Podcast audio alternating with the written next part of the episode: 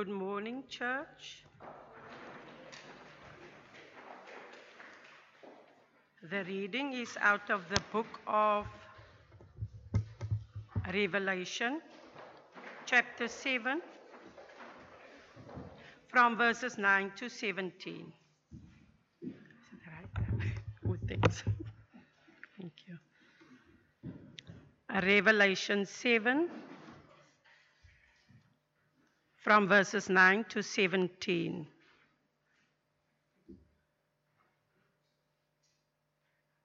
After this, I looked, and there before me was a great multitude that no one could count, from every nation, tribe, people, and language, standing before the throne and in front of the Lamb. They were wearing white robes and were holding palm branches in their hands. And they cried out in a loud voice Salvation belongs to our God, who sits on the throne, and to the Lamb.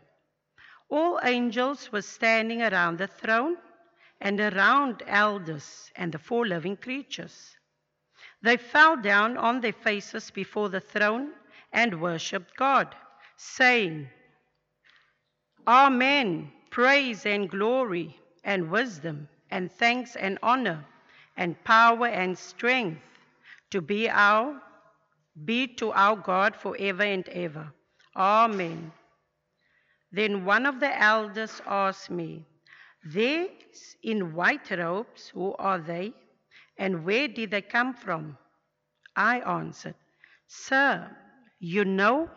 And he said, These are they who have come out of the great tribulation. They have washed their robes and made them white in the blood of the Lamb. Therefore, they are before the throne of God and serve him day and night in his temple. And he who sits on the throne will spread his tent over them. Never again will they hunger, never again will they thirst.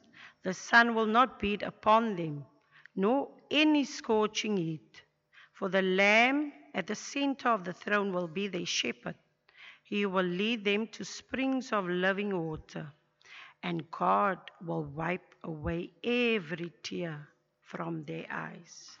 This is the word of God.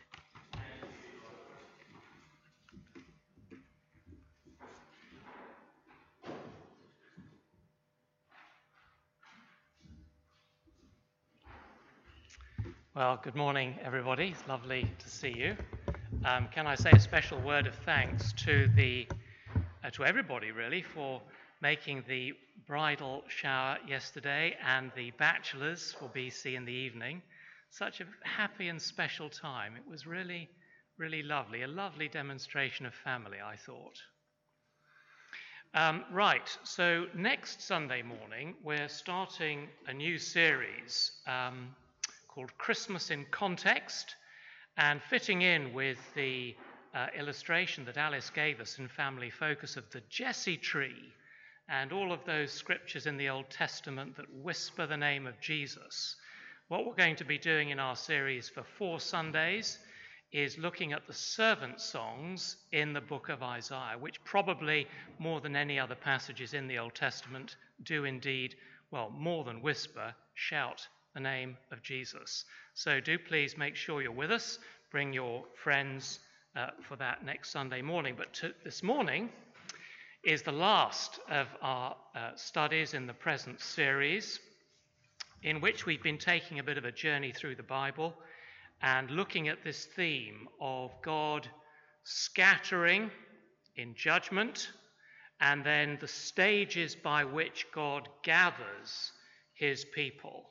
And today is the last. We're in Revelation 7. I hope you've got that open in front of you. And the title of the message is Gathered forever. But before we go any further, let's pray. Let's ask for the Lord's help.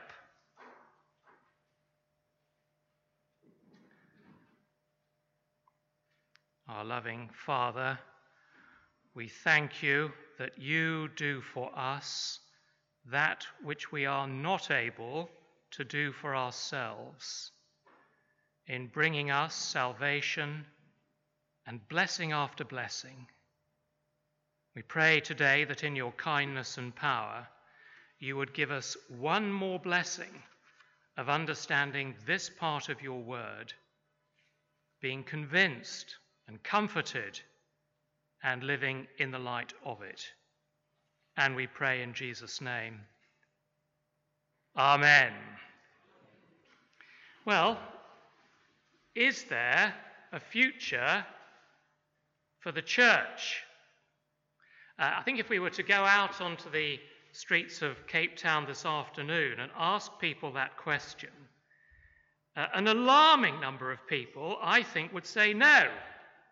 I don't actually think the church does have a future. And then, if we were to press them and ask them what comes into their minds when they hear the word church, they might say something like this When I hear the word church, I think of a rather run down building uh, with a few sleepy people in it and a discouraged, overworked pastor. Of course, they wouldn't say that about St. Barnabas, but uh, that I think is the caricature of a typical local church that many people have in their minds. And even if the image they have in their minds isn't quite as bleak as that, I don't suppose that when they hear the word church, that many people are thinking in terms of the huge crowds that uh, gathered recently to watch the Rugby World Cup uh, on our TV screens, you remember we saw those stadiums, didn't we? Packed with people cheering, uh, full of hope, full of expectation. Most churches are not like that. Where I come from in the UK, uh, many old church buildings have been sold off. Uh, they've been converted into trendy homes or wine bars or nightclubs. And uh, my guess is it won't be long before that happens here if it hasn't happened already. So, is there a future for the church? My aim this morning is to persuade you that the Church of Jesus Christ has the brightest possible future. And I want to so fill our minds with a vision for the church's future that we will gladly give our energies to the church in the present. But I think let's just start with a, a, brief summary of the story so far. It's quite ambitious, isn't it, to cover the whole Bible in just five sessions. Let me try and give you a very brief summary overview. We could call this a brief history of heaven and earth, but don't panic. Won't take long because the Bible presents the story of heaven and earth as a drama in just three acts. Uh, Act 1 was all the way back in the Garden of Eden, when right at the beginning there was no distinction between heaven and earth, because God and man were living together in the garden.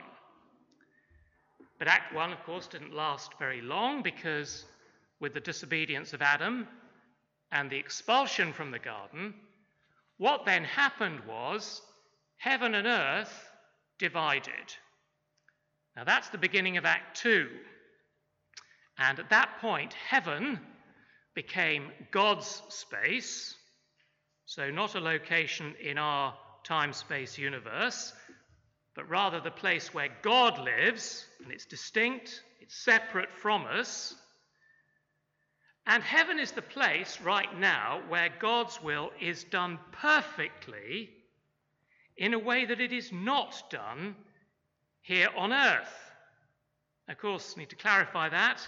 God's will is done here on earth, but not in the same way that it is in heaven, which is, of course, why Jesus taught us to pray, Your will be done on earth as it is in heaven. So, Heaven became God's space, earth became our space, meaning the earth and the universe we can see with our eyes. And then we saw that separated from God, it didn't take long for earth to become divided and scattered and broken, full of broken people. And that's where we began our series five weeks ago.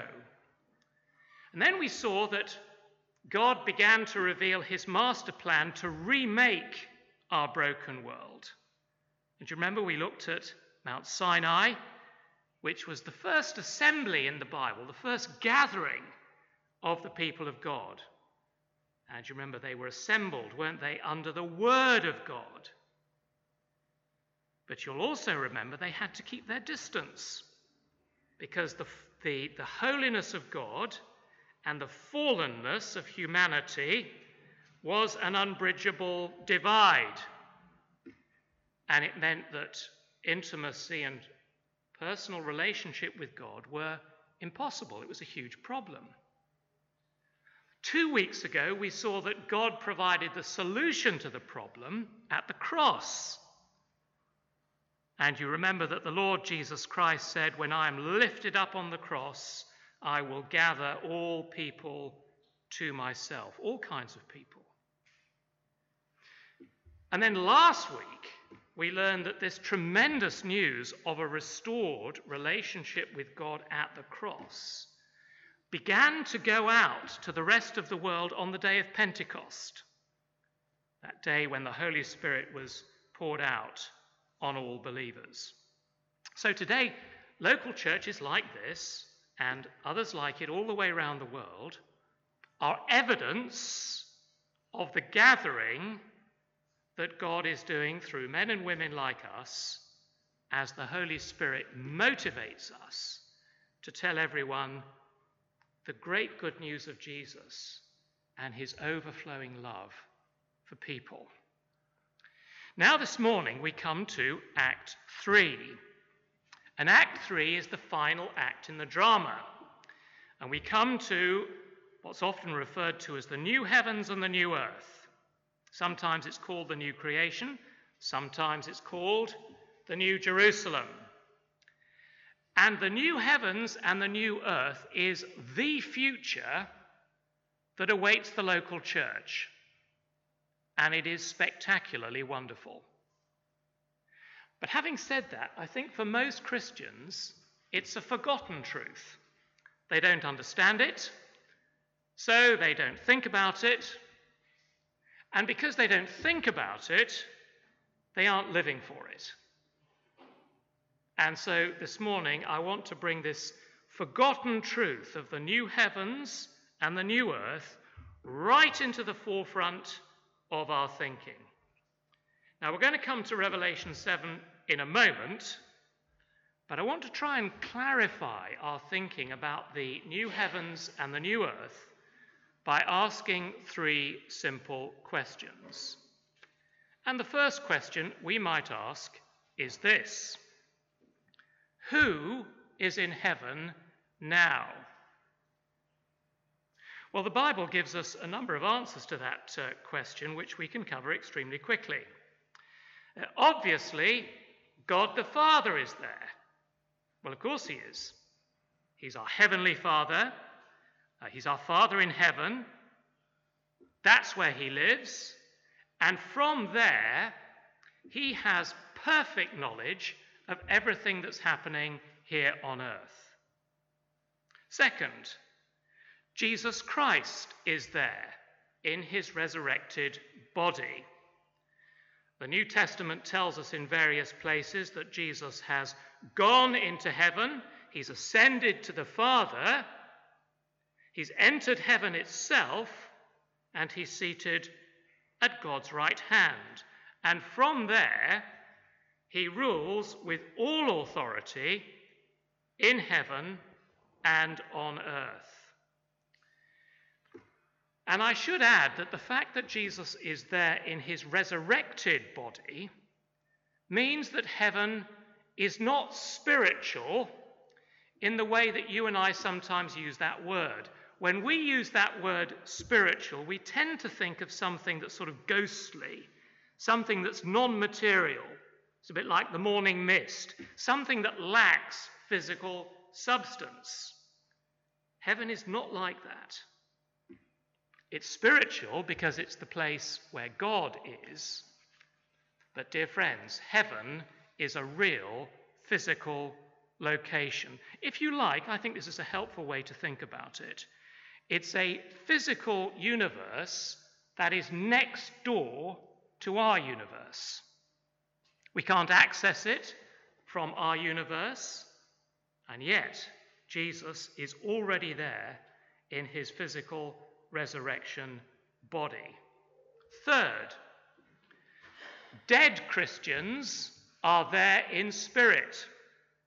They are consciously in the presence of the Lord Jesus. They don't yet have their resurrection bodies. Uh, they're looking forward to that, as we'll see in a moment. But they are with Jesus in heaven now. And uh, the New Testament, as I hope you know, tells us that being in heaven with Jesus now is far better than being here. And fourthly, living Christians are already there in their status. Let's think about this. Uh, there's a place in Paul's letter to the Philippians where he says that our citizenship is in heaven. Now, friends, that's incredibly important. Because what it means is that when we die, we go straight to heaven without any complications or hold up. There's no interview, there's no border control, there's no final exam. What a relief. And we are already citizens of heaven. That's where we belong. And when we die, Jesus will be waiting to welcome us. So, if you like, that's a brief snapshot of heaven now.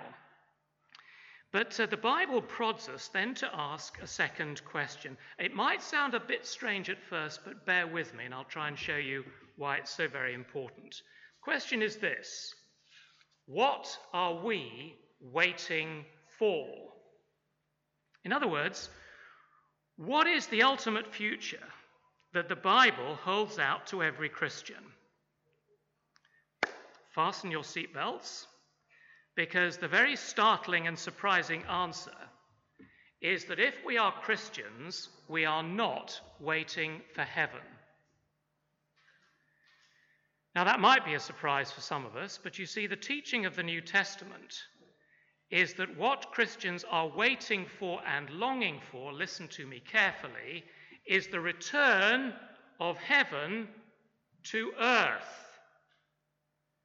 Do you remember a moment ago we said that back in Act 1, heaven and earth were separated? That happened when Adam disobeyed God and was expelled from the garden. And the New Testament says that Christians are looking forward to the day when heaven and earth will be reunited. And there is a sense in which the Bible teaches that Heaven, you see, is not actually the final destination for Christians. So, two weeks ago, we looked at that passage in Hebrews 12, which speaks about the heavenly Jerusalem, the city of the living God. And the heavenly Jerusalem, friends, is going to be two things. So, come with me, please, to Revelation 7. If you've closed your Bible, just open it. Revelation 7, verse 9. Verse 9, these extraordinary words. After this I looked, and there before me was a great multitude that no one could count, from every nation, tribe, people, and language, standing before the throne and in front of the Lamb. Now, friends, that is the, the final gathering of all the people of God from every age in history and the present. It's the gathering that was anticipated on the day of Pentecost when the curse of Babel was reversed. And suddenly, all sorts of people from every nation under heaven could hear and understand the gospel in their own language. Remember that. And here in Revelation 7, the Apostle John sees in his vision the final gathering of the people of God from every age.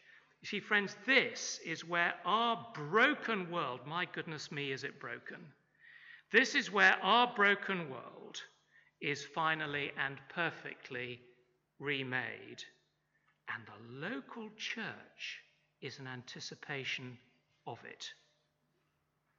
Now, that you see is why the local church ought to be more like the enormous crowds that were cheering on the Springboks in the Rugby World Cup. That's what it ought to be like. Gift, say amen. Thank you. We ought to be full of expectation and hope and excitement, full of a sense that that's the future that awaits us.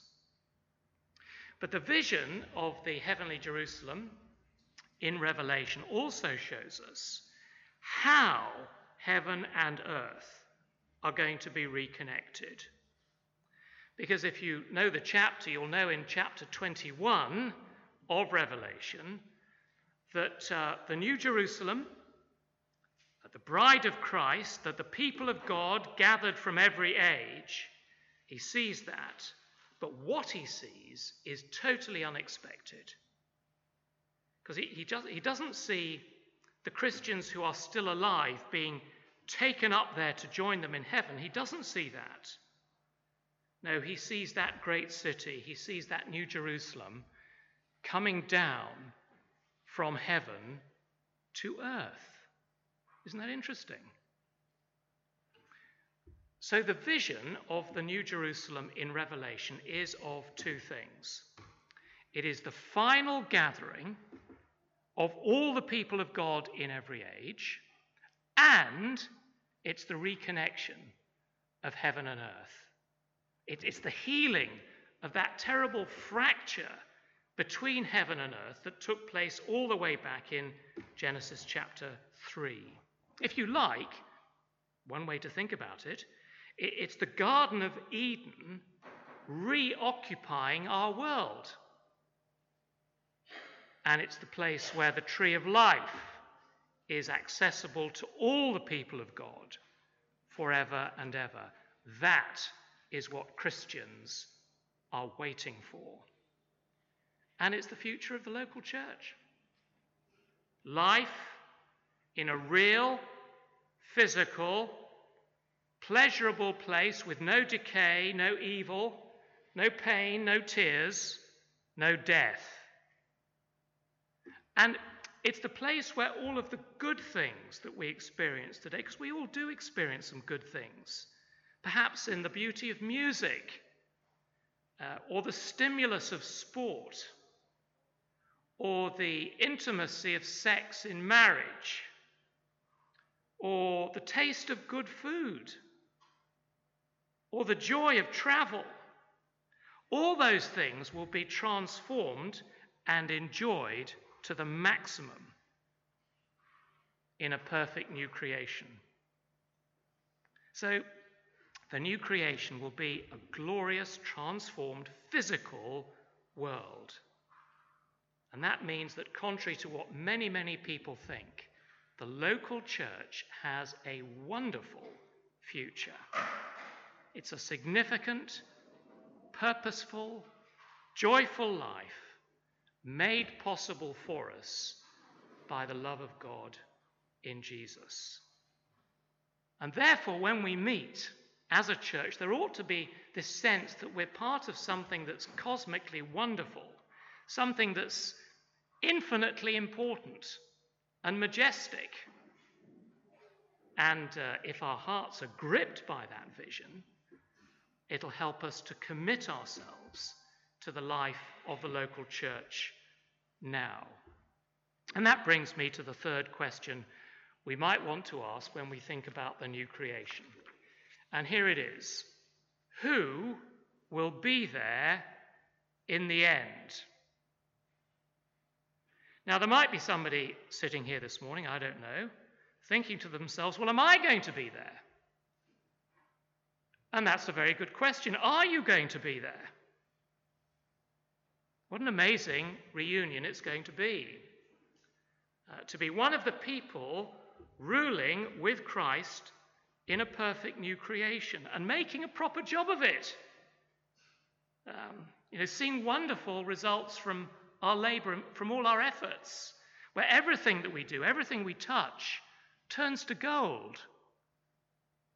Anybody who doesn't want that, well, I tremble for them. And when the church gathers on Sunday with people from different backgrounds and cultures, which is what we are this morning, that is a picture. It's a tiny picture of what it's going to be like to be part of that wonderful multitude gathered around the throne. Who are they? What do all these different people gathered around the throne of God in heaven have in common? Well, in the interest of time, we didn't read the first part of chapter 7, but if you look at verse 3, uh, you'll notice we're told that in this present age, the people of God are given a special seal or mark on their foreheads. Now, that's picture language. It's talking about the Holy Spirit by which the people of God are sealed for the day of redemption. And the point is this that if God has put his Holy Spirit into your life by the mercies of Christ, you'll be there on the last day. You'll survive. And actually, if you think about it, it's a miracle that you're here today, isn't it? I mean, some of us, I'm sure, I can anyway, remember times when we were actually on the floor in our Christian journey. Anybody else echo that sentiment? We were overwhelmed by despair and sorrow, wanting to give it all up. And yet here we are, November 2023, still here, still pressing on. That is a sign that if God seals us, he keeps us. What's another mark of the people who are going to be there? Well, they'll be clean. That, I think, is the message of verse 14. They've washed their robes and made them white in the blood of the Lamb. Now, again, that's not talking about a select group of people who've made themselves acceptable to God by sheer willpower and self discipline. It's not that, it's symbolic language. It's saying that when I become a Christian, I come to Jesus and I say, Look, here is my dirty robe. Um, it's horribly and permanently stained with all the filth and muck of my sin and my rebellion. I can never clean it myself. Please, will you clean it for me? And uh, Jesus takes it, and very wonderfully, he washes it in his precious blood, and he gives me back a perfect, spotless, white robe. And that's the only way to be cleaned so that I can stand before God on the last day. Can I ask you, have you done that? Have you been washed? It's actually probably the most important question anybody will ever ask you. If you haven't, don't put it off. Ask Jesus to wash you, to seal you with his Spirit, to make you one of his chosen people. Yet another mark of these people is they've been tried. Verse 14 says they've come out of the great tribulation. Now, there's a lot of nonsense spoken about this. It's just talking about the ordinary hardships of being a Christian in a fallen world, in a world that's turned its back on Christ. Every Christian gets tried, every Christian goes through the tribulation. Now, that means, of course, it's hard to be a Christian. Yes, it is. You know, we, we can't do what, sadly, some churches do today. We, we can't tell you that becoming a Christian is the secret of a happy life. You know, as a Christian, you will find great joy. Yes, you will. But you'll find great trials as well. Because it isn't, it isn't easy, you see. to carry the burden of living for Jesus Christ in a world that's rejected him. It's not. Are you among those people? Have you had your sins washed away? Are you sealed with the Spirit? And have you begun to take on the yoke of Christ? I do hope you have. Because you see, if you have, the picture that John gives us at the end of chapter 7 is a picture of your personal future. Because one day you will be standing before the throne of God and the throne of the Lamb, and you'll be serving Him day and night. Which means that God will use you. What an extraordinary thought! I can't imagine why God would want to use me, but if this is me, that's what's going to happen. You'll never be hungry or thirsty again. And the Lamb at the center of the throne will be your shepherd. Isn't that an interesting change of the metaphor? The lamb becoming a shepherd. Which means that you'll always be extremely precious to him, and he will be with you every moment, watching over you, caring for you, wiping every tear from your eyes. And, friends, there's a sense, you know, in which we, we begin to experience all of this in this present life because we begin to serve Him now. Uh, we begin to know what it is to have our tears wiped away, and we begin to discover what it means to have Jesus as our shepherd. But I want to close the series by drawing your attention to a very striking contrast and invite you to go away and think about it. At the end of chapter 6, there is an awful picture. It's in verse 15 and following. The picture is of all the great men of the world kings, princes, generals, and throughout their lives, they've scorned the love of the Lamb. And at the end of chapter 6, they are falling down before his wrath. Yes, for some, the wrath of the Lamb will be too terrible to face. And John sees this picture of the rocks and the mountains covering them. And these great men are heard of no more. But then at the end of chapter 7, there's this other crowd of people. Just ordinary people like me and you. Very few kings, not many powerful people there. But they have washed their robes in the blood of the Lamb. And in verse 11, they're falling, they're falling down as well, aren't they? But not in terror, they're falling down in adoration and worship. So, have you got the picture? On the last day, everyone is falling down. Good people, bad people, rich people, poor people, young people, old people, everyone here this morning, all falling down.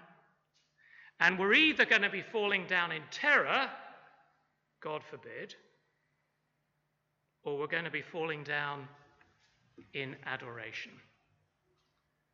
And uh, what you will be doing then depends entirely on what you do with Jesus today. Let's pray.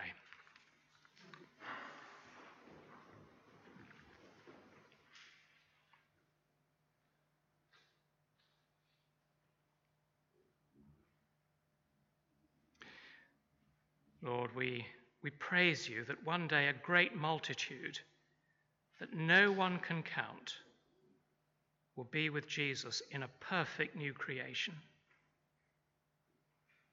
and praise you for the wonder and for the glory of that vision. We ask that our hearts and hopes might be so fixed on that that we will gladly commit ourselves to the hard work of a local church now, and that we will want to persevere, not just individually, but corporately together, encouraging one another, and all the more as we see that day approaching. And we pray that on that day, no one here will fall down in terror, but only in adoration and praise. Grant this for his name's sake, we pray. Amen.